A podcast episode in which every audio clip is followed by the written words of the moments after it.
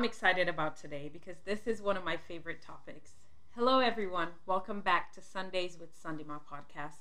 These are father daughter conversations about self, family, faith, fatherhood, football, wisdom, and all the things that make up a life, specifically my dad's.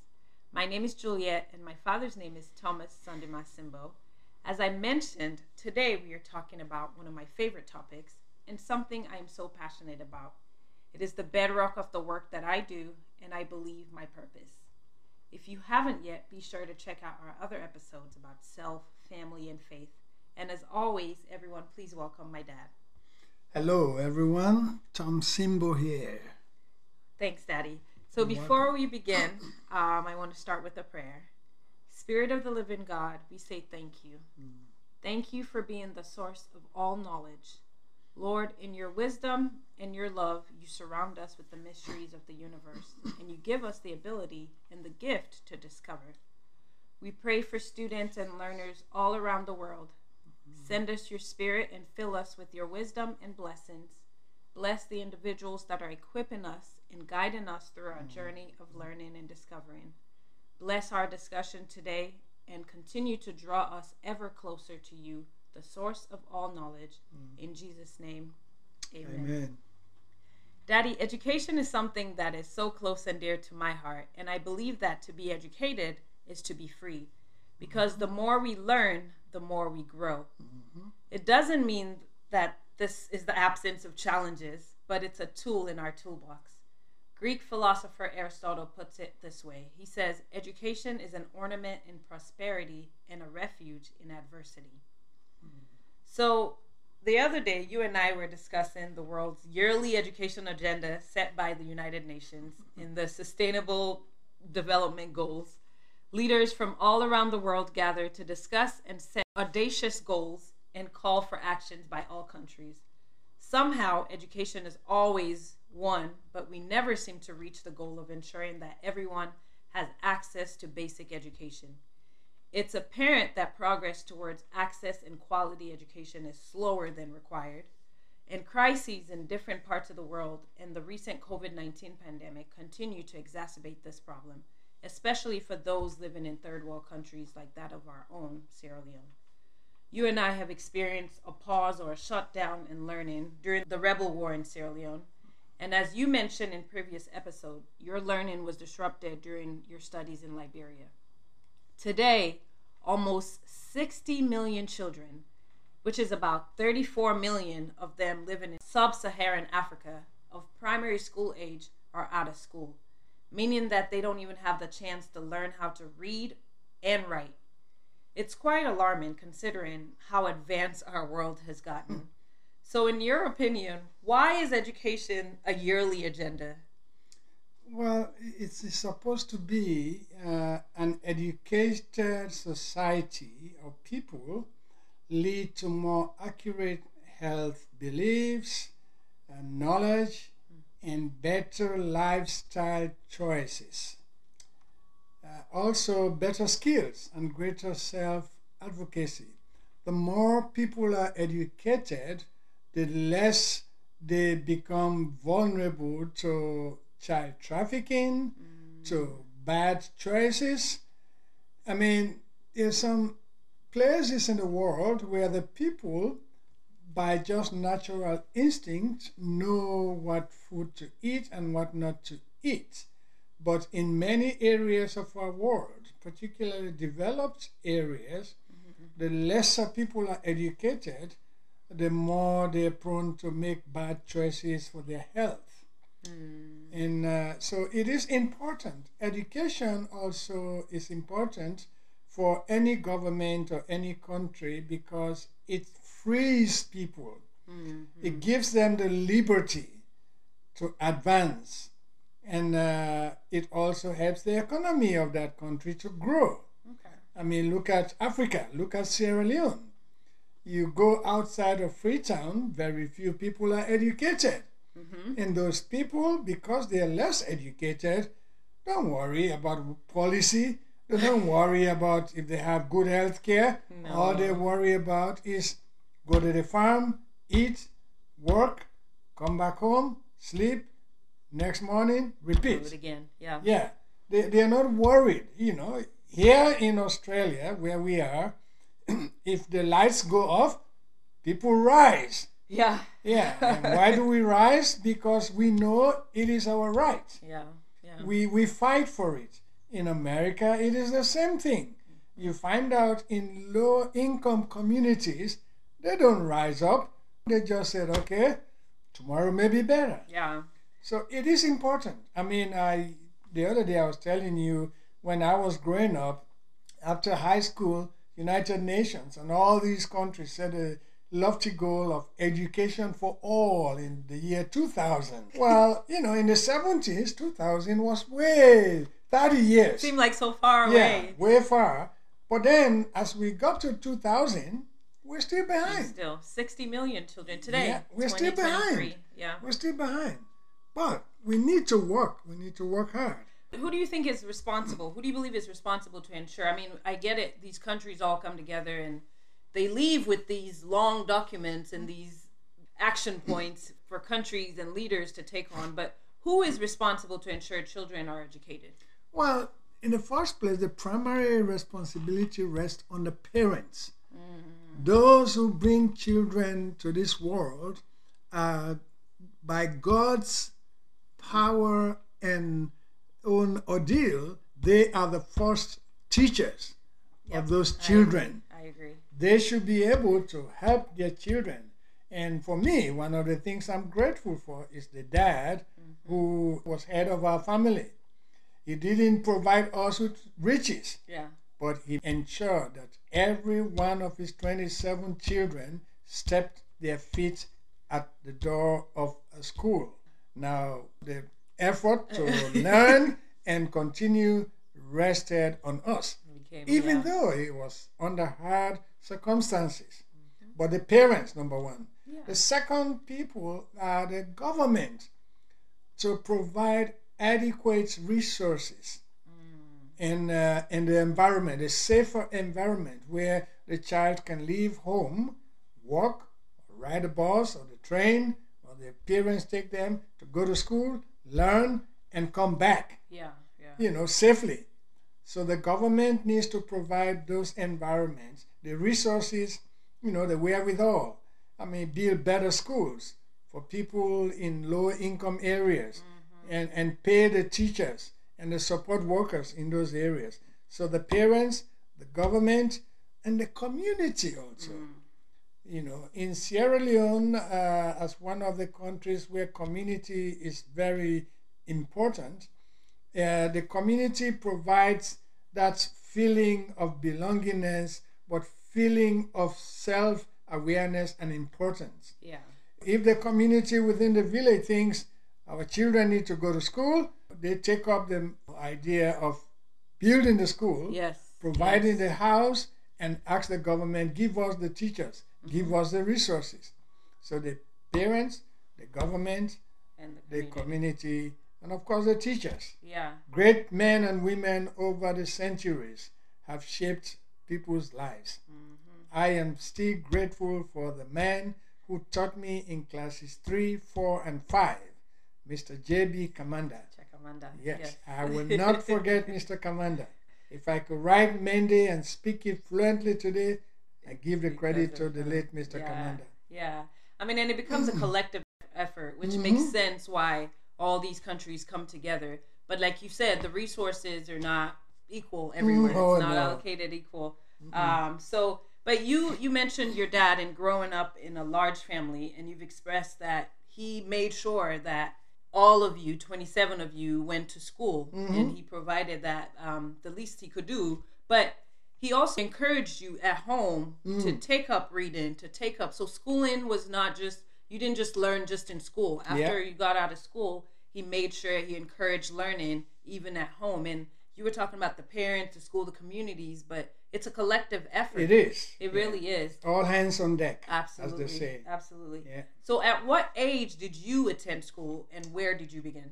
I started school in class uh, age five, Oh wow. class one in Jama EUB Elementary School. Nice. That's nice, where I nice. Is Yeah. it still there? The school is there, not the building. Okay, The, the but the building is not. I think the rebel crisis destroyed Yeah. the building, but the school is still there. It's still called Ebenezer Primary School. So they now call it UMC. But that's where I started. And then I went to Connaught to my uncle Bernard Dambo and attended St. Patrick Roman Catholic Primary School. I attended there for three years. And then I came back to Njama and uh, Finished primary school. finished primary school. Okay. Yes. And then where did you go to secondary school? Tayama Secondary School, TSS, named uh, my own initials. yeah, but uh, Tayama Secondary School was a United Methodist uh, school founded in 1964, uh, October 11, I believe. I was there for from one to from five. The first one semester, I was uh, living with somebody at home. Uh-huh. And then second term, I went to the boarding home and stayed in the boarding home until I left Tayama. Wow. And then afterwards you graduated and went to college. Uh, no, I went to Technical Institute. Hmm. Yeah, my dad had, you see, again, this is the thing about my dad. He had a typewriter at home. And when we come for holidays, he will he had a book, the ty- old typewriting lesson book, and we started, every one of us, the men, and we thought, oh, this is a women's job because back in Sierra Leone then, nobody Women. employed a man clerk typist. It was just women.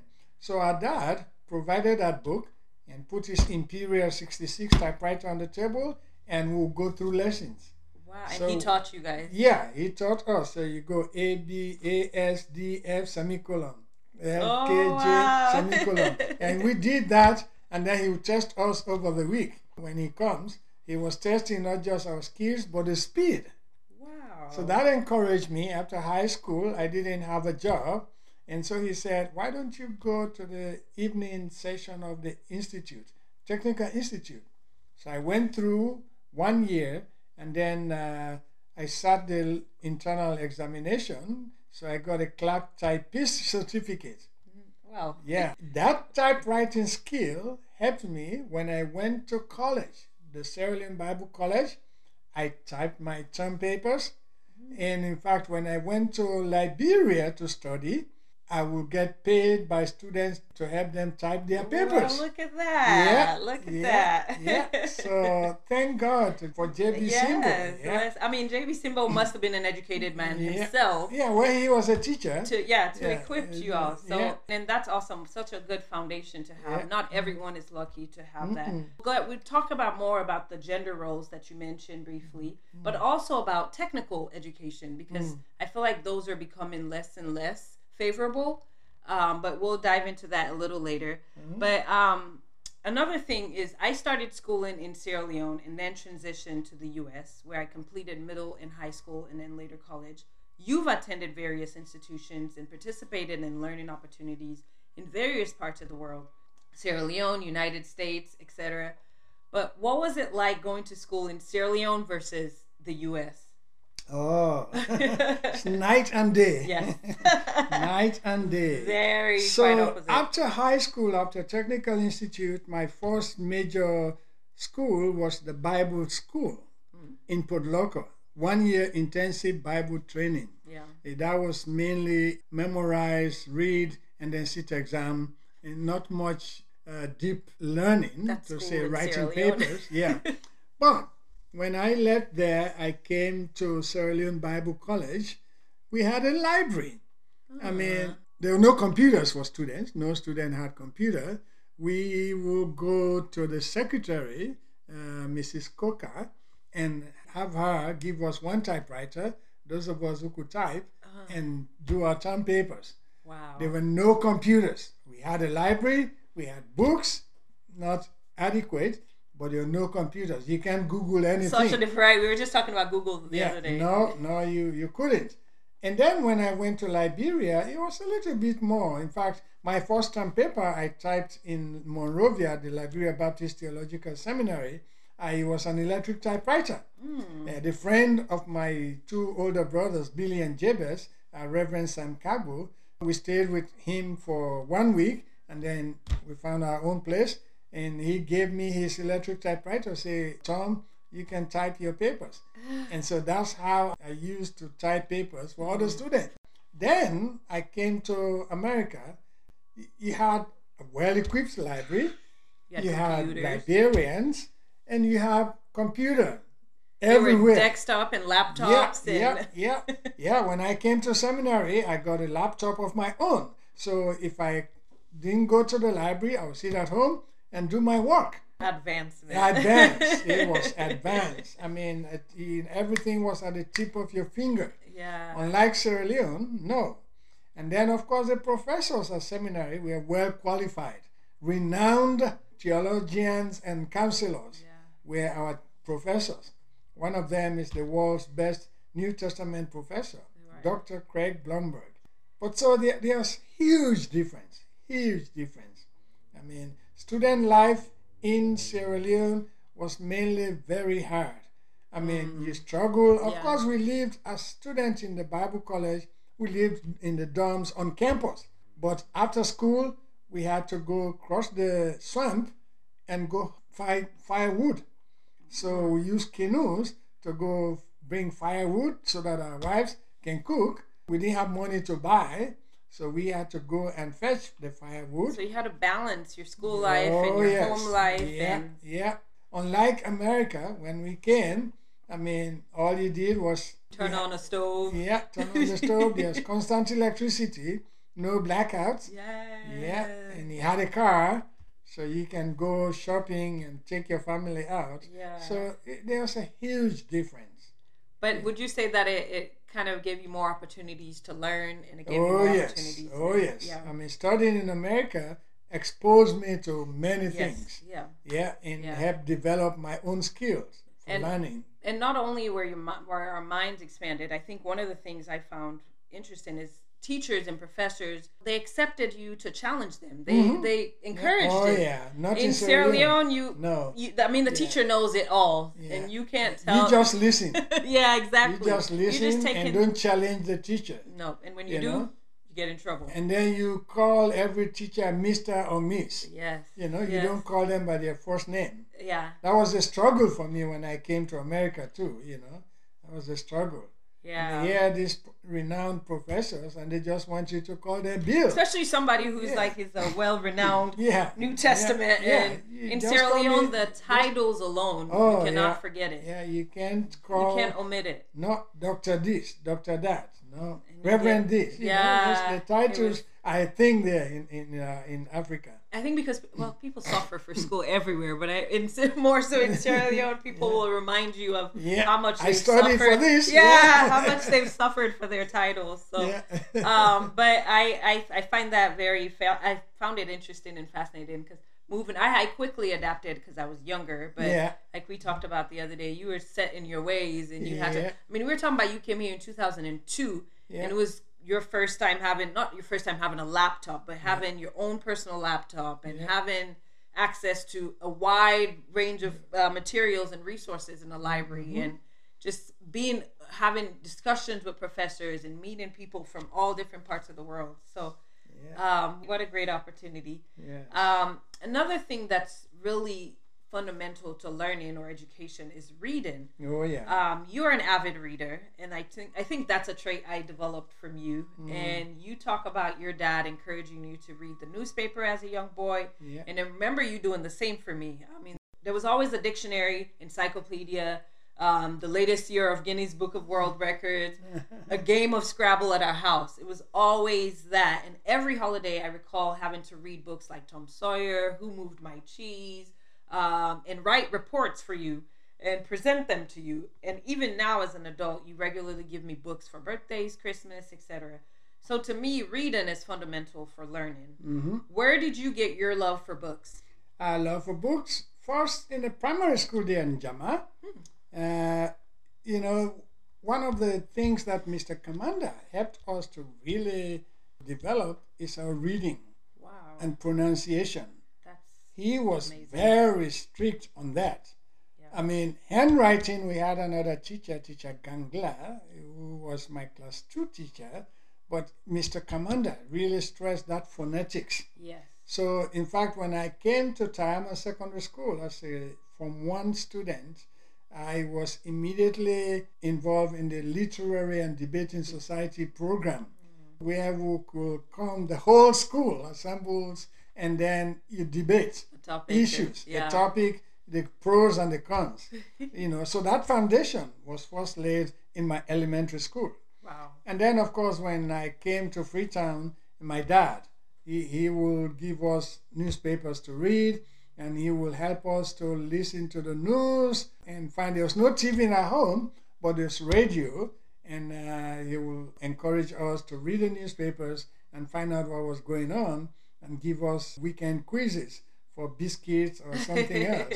But it was those times that I developed my hunger for reading. Mm. And when I became an adult, I also took the habit of buying a newspaper every week you know, when I was working in the FSL, I had three specific newspapers that were brought to my office. Yep, I and I paid. You. I paid the guy, you know, and sometimes I'll bring them home. Yeah, I remember but, you bringing them and home. And up to today, I not only read, but I also listen to the news. That expands my horizon and it keeps my prayer life focused. Yeah. So I'm able to know, oh, there was flooding in Japan today.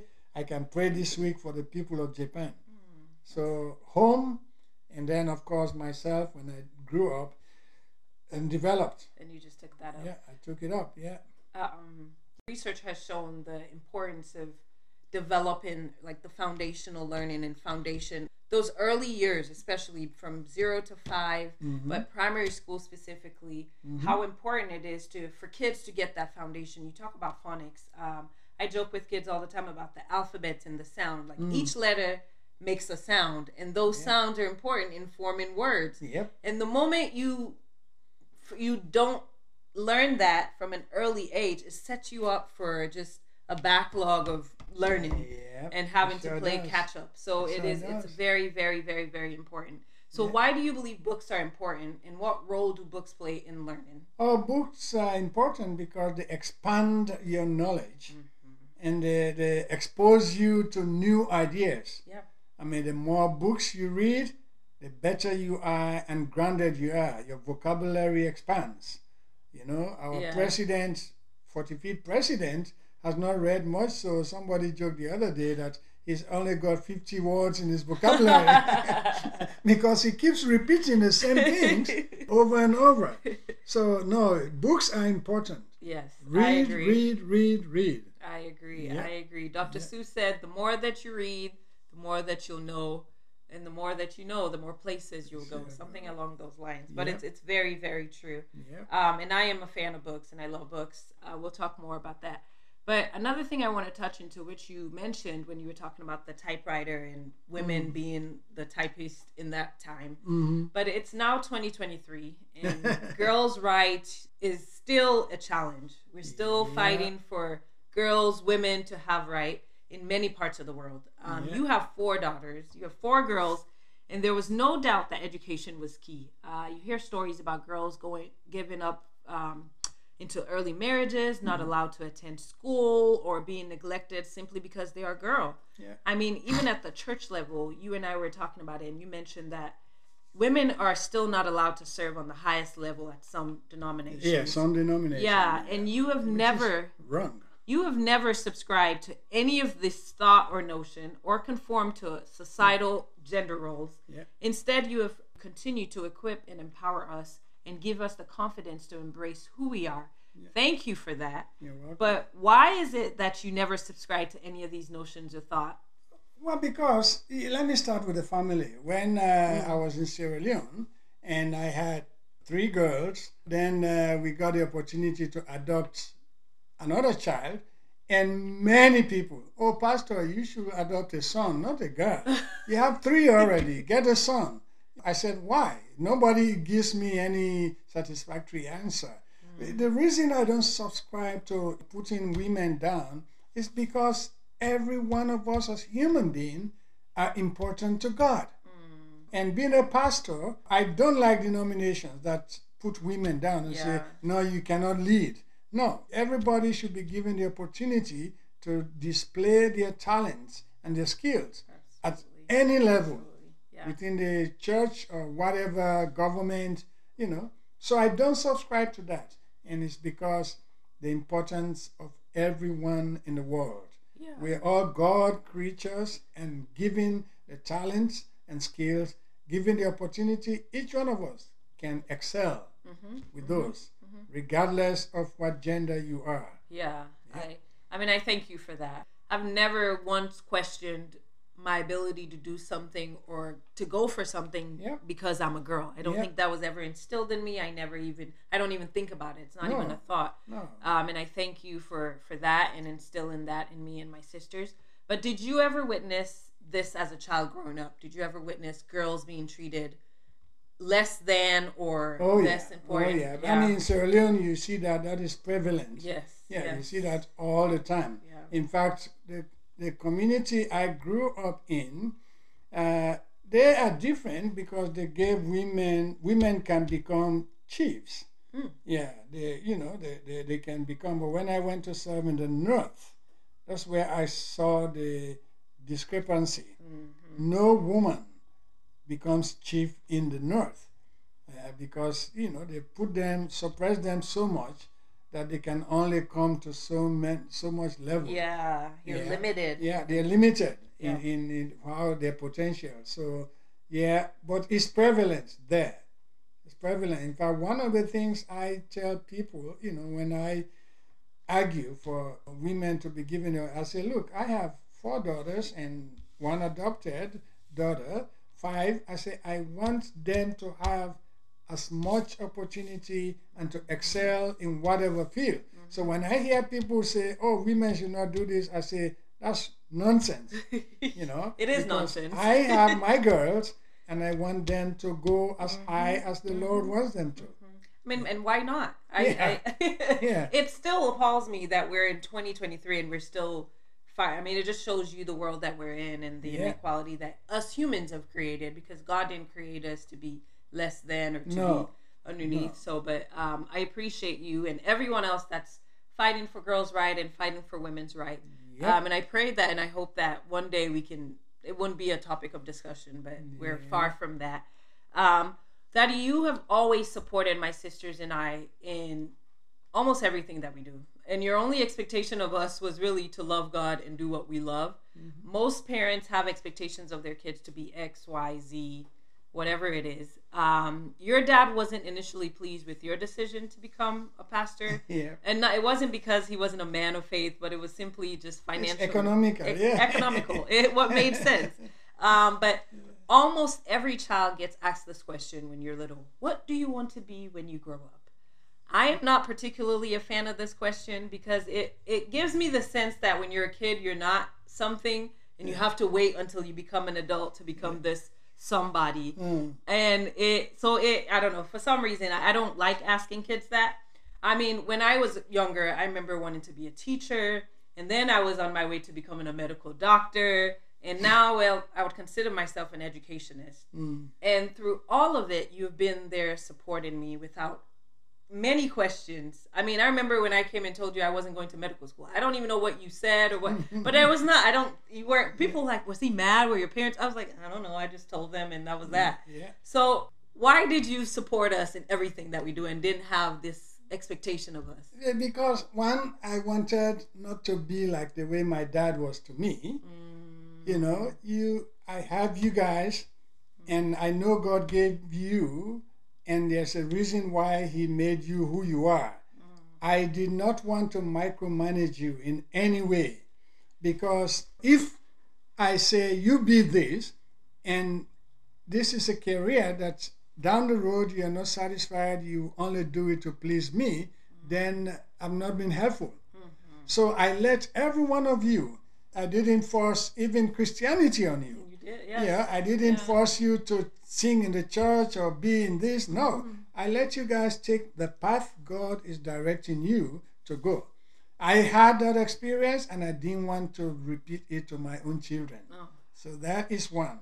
Thank you. you know, I wanted you to be who you are and you can be proud of who you are and we can be proud of who you become. Yeah. Whether you become, you know, not like my one of my young uh, elder brothers, they asked him, What do you want to become? He said he just wanted to be an apprentice, just jumping on the vehicles. Like he, he looked at that and said, But yeah, for me growing up, uh, the first instinct or the first clue that somebody gave to me as to what I'll become was mm-hmm. when I read uh, at church there in Jama.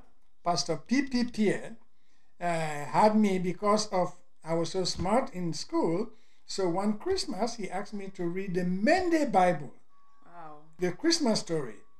And this was something, I mean, Christmas, the church is full. Yeah, that's when most people go yeah, to church. There are people that have come for holidays mm, from free time all over the country. Mm. So I stood there and read that story, Luke chapter 2, in Mende. Wow. You know, class 5. And uh, after that, Pastor Pierre commented, There goes a pastor. Hmm. So from that point on, he began to help me read scripture lessons yeah. in English at church, regular service.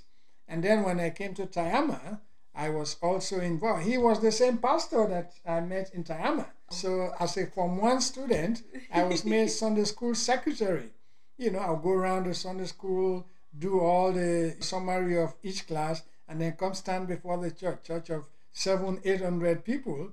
Here's this young kid, and I will read the, the summary. And you just read the summary. Yeah. Wow. Yeah. Wow. So, uh, so from that early stage, uh, working as a Christian worker was not uh, something that was far away. Yeah, yeah. So when I finished high school and technical institute, the first job I got was to be an assistant in the book Christian book sales van, and that's from there on. It just be, things began the to fall in place. To, yeah. So being a pastor and a teacher are things that came to me. You know, God's calling, but also mm. there was a natural trend. Mm-hmm. You know. Before that, did you have any aspirations as a kid? Was there something no, you wanted to no, be? No, nobody asked you that. That's when good. my dad, when my dad after high school, he began to help me learn the typewriter. This idea was so we can work in an office, you know. But yeah, no, you didn't have. So they didn't ask those questions when you were a kid. Mm-mm. What do you want to be when you no, grow up? No. Okay, that's good. Yeah. I don't know how we got to that point yeah. now. Yeah. But um, because you don't really know what you yeah, want I mean, to yeah, become. people ask twelve year old kids, yeah, what you it's know, like there's you, still life ahead exactly. of me. Exactly. It's like let me live where I am now. Even formulate yeah. how yeah. what how do you know what you're going to become when so much no, is unknown? No, that, that is it, that's crazy. I, it is crazy. so don't ask your kids what they want to become because nobody knows what they're going to become. Yeah. Um. So you've talked about teacher Kamanda, mm. and I've had a teacher, Miss Lance, in high school that okay. played a, a very important role in my life and left an impact. I think most importantly. Um, but the best teachers are those who show you where to look, but don't tell you what to see. Mm. I would say you've always been my first teacher. You said the parents mm. are first teacher. I would say that you are. Um, as early as I can remember, I would come to you with tons of questions. I still do about everything. Um, and you, more than anything, I, I, I love to learn. And I think that's why I came to you with these questions. And no matter what my questions were, you provided a safe space for me to ask and when necessary, you challenged me to search for answers on my own. Mm-hmm. Beyond the home, you have actually taught others in other capacities. Mm-hmm. Do you consider yourself a teacher? What was that experience like? Yeah. Well, I think people have said, I've had comments, both churches, I've pastored leadership groups, I've led, that I teach well. Yeah. so I, I consider myself, yes, it's a God given gift because like the people who have taught me in life, they, they don't just want to stand there and speak. Mm-hmm. They want to make sure I understand what they are saying. And so when I stand in the pulpit, when I stand in a Bible study or in a Sunday school, I don't just want to speak. I want to provide a place where the person can say, oh, mm-hmm. Mm-hmm. or they challenge to go read more. And if they come back and ask, oh, you said that, I read it, and now I understand. Yeah. So yeah. teaching, you know, my life verse uh, from Ezra, Ezra chapter 7, verse 10. That is my goal. Wherever I go, especially now that I have become pastor and teach the Bible, I'm not interested in arguing about doctrines or anything. You know, you give me a topic, I want to teach it well and help others to understand. Yeah. So teaching is very important. Mm-hmm. My experience has been that people have commented that I teach well. So I accept that for the glory of God. Amen. You know? Amen. Yeah. I mean, and teachers, their roles is so important, Mm-hmm. and in shaping young minds, and in really empowering and instilling. You got your confidence. You Mm-hmm. got a lot of who you are. You credit to Teacher Kamanda. Mm-hmm. How important do you think are teachers' role in the lives of young They- minds? They're very important because apart from the parents, the next person the child meets is the school teacher. yeah, yeah, You know, they have them for eight hours in a day, and whatever they teach them or however they interact with them impact their lives. Sometimes even beyond the classroom. You know, like I said, Teacher Kamanda. One of the things I give credit to him for was the phonetics. yeah. I mean, back then in Jama, not very many people taught about learning new phonetics. And phonetics not just in English, but in Mende. Yeah. Uh, I remember when he told us, when he was teaching us how to write question mark, and he would say, Ganu by Becky. so that is just to demonstrate. That's how you would learn yeah, the question yeah, mark. yeah. So if you want to write a question mark as class four people, you know that it goes this way and this way, and there's a dot. Don't leave that dot. Yeah. But Otherwise, he was taught in Mende. Yeah, Yeah. he was taught in Mende. Wow. You know, he taught us that. So teachers play significant role in people's lives and Yeah. influencing their lives beyond the classroom in many, many ways. I you know? agree. I just started reading uh, C.S. Lewis's background. I've read his theological stories, but this book that somebody, pastor, gave me for farewell uh, is talking about C.S. Lewis. C.S. Lewis is one of the classical uh, theologians Mm-hmm, of the 21st, 20th century. And so he, this person who wrote this book, lived with him for 10 years as a kid Ah. and he writes C.S. Lewis's life from somebody that is not the theologian, Right, not the teacher, personally but just experienced. personally. Yeah, And that is something that we all need. absolutely. Yeah, Absolutely. Yeah. Um, no, shout out to teachers and teachers Oh, yes. Mm. don't get enough credit. I mean, the, the role of a teacher and the work that you do is so immense, and we Mm. want to say thank you to you and keep on, just keep on going because Yeah. you make a difference, and it might not happen right there in the classroom, but you leave an impact even beyond the classroom. So. Um, we've you've tapped a lot into language, and language is crucial to understanding. I believe. Um, recently, I've done a lot of work in with like language and reading, and I, one of my one of the questions I ask is, what language do you learn to talk in or speak in? Well, I was born in a home where Mende, Yeah. but mostly Creole, the lingua franca in Sierra Leone. Ah, It's when I went to Njama, when I went to live with my aunt, predominantly Mende. So that was the second important language I started to learn. that you started to learn. Yes. Yeah. And then, of course, I went to work in the north, that is Timini. I used to, I used to teach in Timini when I was in Port Loko. For the three years I was there. But after I left, I came to Freetown and then to Matru. I began to forget Yeah. because you don't have people to communicate with. It's one of those skills where if you don't use it, Yeah. you forget it. you it. lose it. Yeah. Yeah. But in Sierra Leone, at least I will speak Mende fluently and Creole, read and write. Mm-hmm. I will hear Timini more. I, I can sit in a group where people are talking Timini and I don't understand what they are saying. You'll be able to make. Yeah, I'll be able to make up what they are saying. Yeah. So thank God for those three years I spent in Loko, Yeah. yeah, in the north. I mean, I was born in Liberia, and when I was two years old, we moved back to Sierra Leone, mm-hmm. Jue, so you can continue school at Bible College. Yeah. You wrote in your book, "My daughters, Justina and Janet, continue their elementary education at the Hun- Huntington Dawn Elementary School. Mm-hmm. My two year old Juliet, my son, me, was in a confused stage of her language skills. Yeah. She could only speak Liberian Pidgin English while all her friends only spoke Creole. Yeah. She quickly forgot her Liberian Pidgin English and now fluent in Creole. Yes. Um, because of my work, and one of the questions, oh, I mentioned this earlier, one of the questions I asked is like, what language do you speak in? It's because I don't even remember this. I don't remember speaking Liberian pidgin. yeah. But it's um, it's one of those instances where language makes a difference. Sure and because does. of my age, I quickly learned the language of my new environment. Mm-hmm. Similar to you, you didn't speak um, in Creole or in English. You you were learning Mende. I mean, but you speak English and Creole alongside those two. Yeah. I believe that language is crucial for understanding. Yeah. Um, you have worked in several projects and incorporate that incorporate language one of which you mentioned in the previous episode was the Jesus film you worked on in Mende. Mm-hmm. And you and I have worked on and will continue to work on by the grace of God, translating and narrating children's book into Creole mm-hmm. for Auntie Jojo's library. Mm-hmm. This has meant so much to me, and I hope that it has for you. Oh, but yeah. I've also seen oh, the yeah. impact. Sharpened, yeah. I've also seen the impact on um, the children that I work with. Mm-hmm. We still are lagging on providing access to education for all. But as a collective, we are now more conscious of the importance of language, especially mother tongue language, yeah. to learning and development. Yeah. And more efforts are being made to ensure the facilitation and to promote access to learning that is reflective of our unique tongues and abilities. Mm-hmm. So, how many languages do you speak? Uh, well, you know, Mende fluently, Creole, English, mm-hmm. and I hear more French than speak it. Yeah.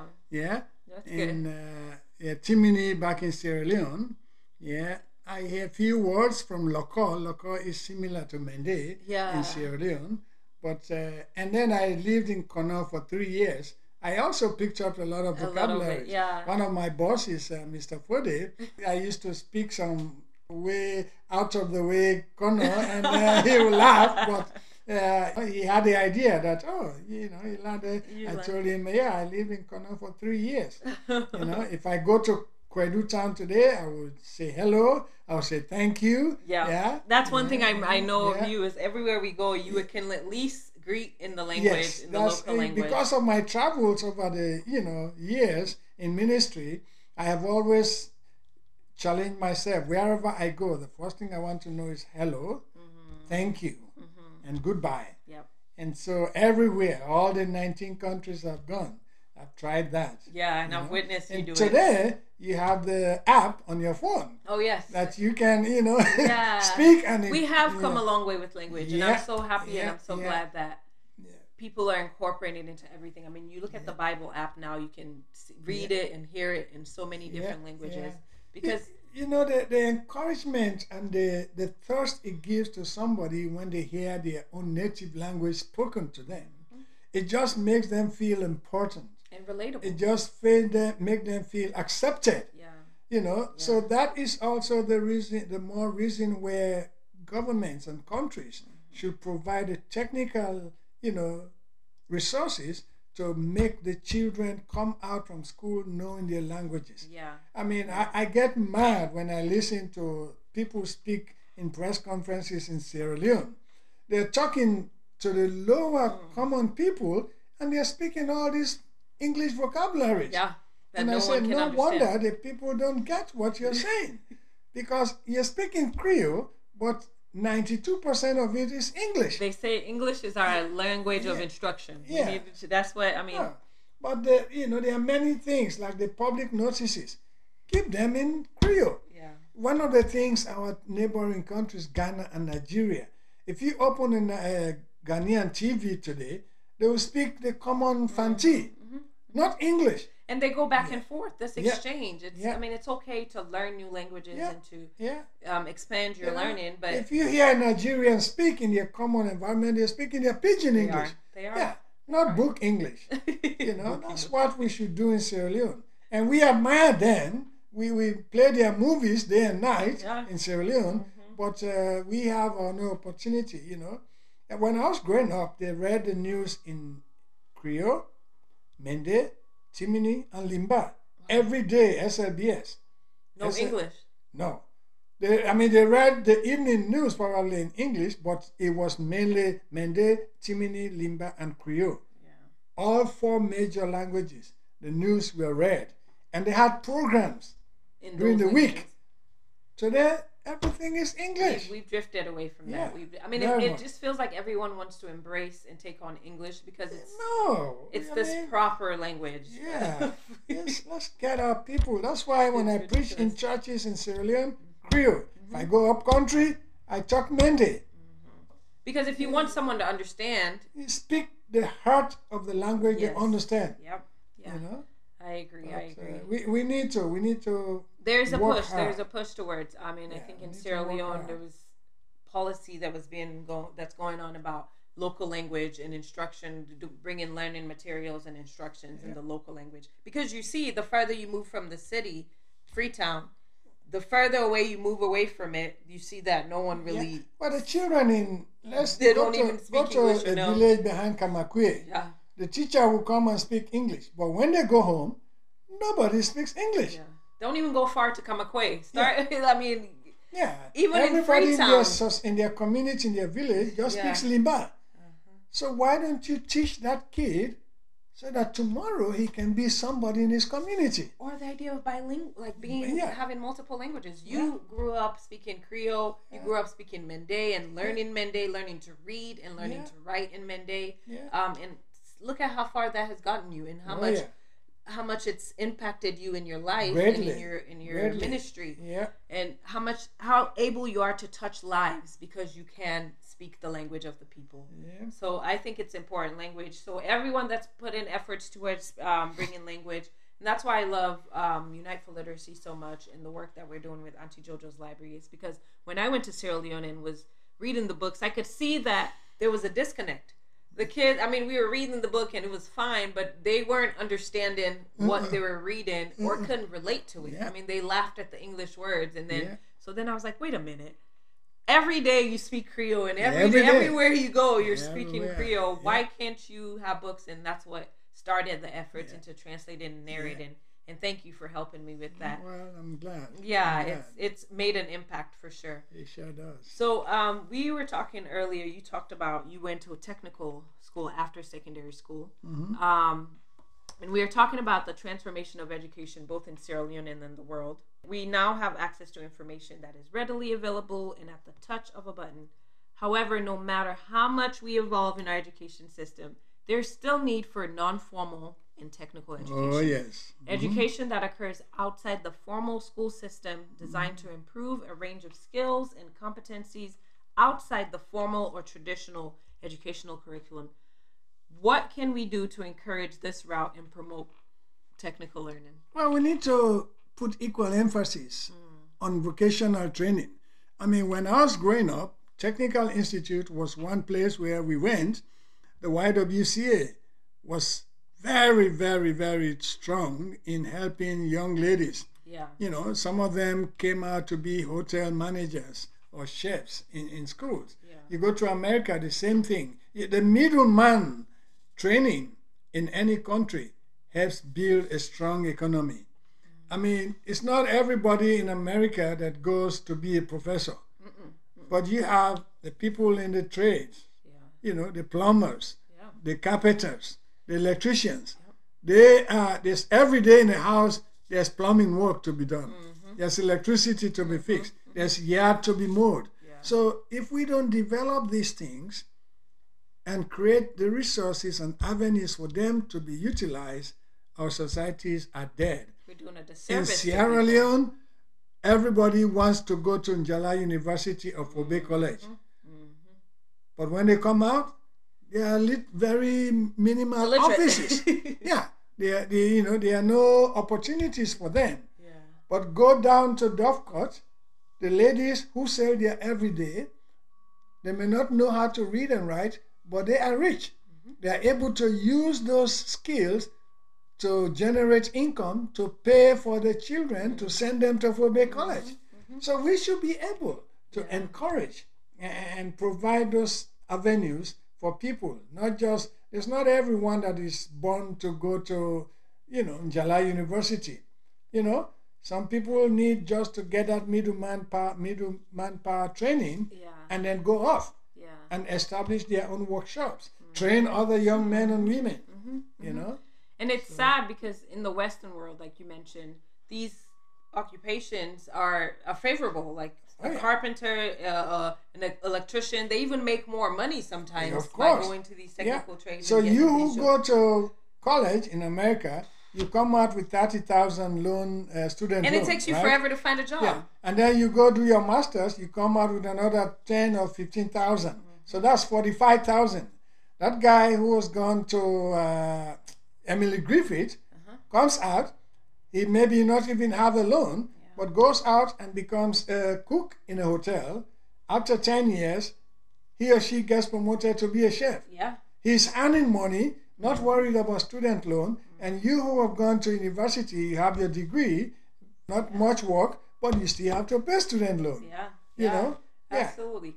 It just it's sad because we, we look up so much to the Western world and they're doing a phenomenal job at, at just encouraging and empowering people to take different routes. Yeah. But then you go to Africa Uh-uh. or the third world and people are dying to, To go to university. Yeah. even if they don't have the money to, they don't Yeah. have the means to, they will do everything in their power just so they can have a college degree. And like you said, there's not enough jobs for No. people with those college degrees. No. They're not they're not much opportunities.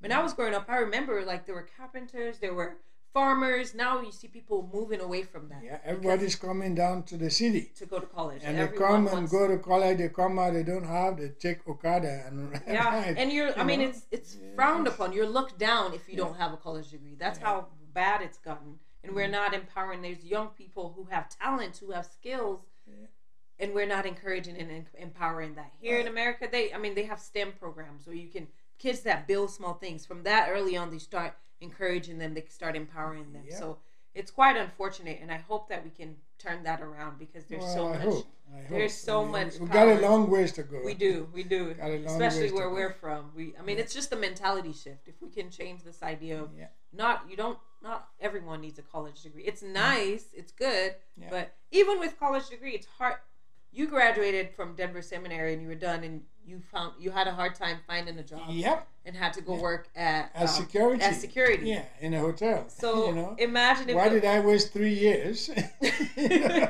a security job you can do anywhere. and you got promoted Yeah, while doing yeah, that. yeah, so it, it, it just is. We need more options. We need more people to Yeah. encourage young people to do to do just pick up things and do. Um, so we could go on and on. Education intersects with all kinds of areas and it impacts our lives in so many ways.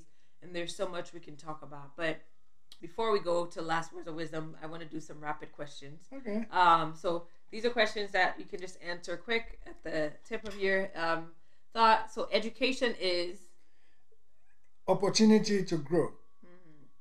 favorite subject in school.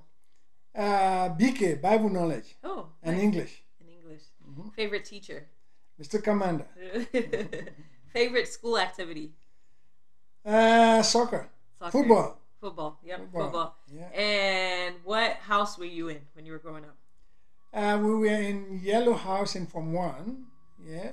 Uh, Anthony, it was called Anthony House, Yeah. the founding principal of the school. Oh, nice. Yeah. Uh-huh.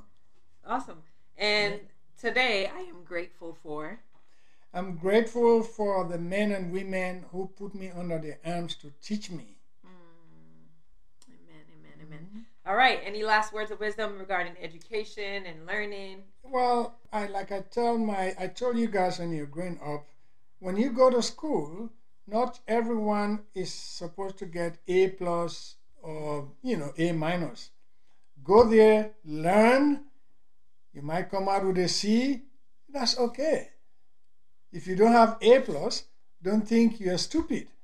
it's just that maybe your brain is not wired to be an A plus student. Yeah. Try as much as you can, but always do well.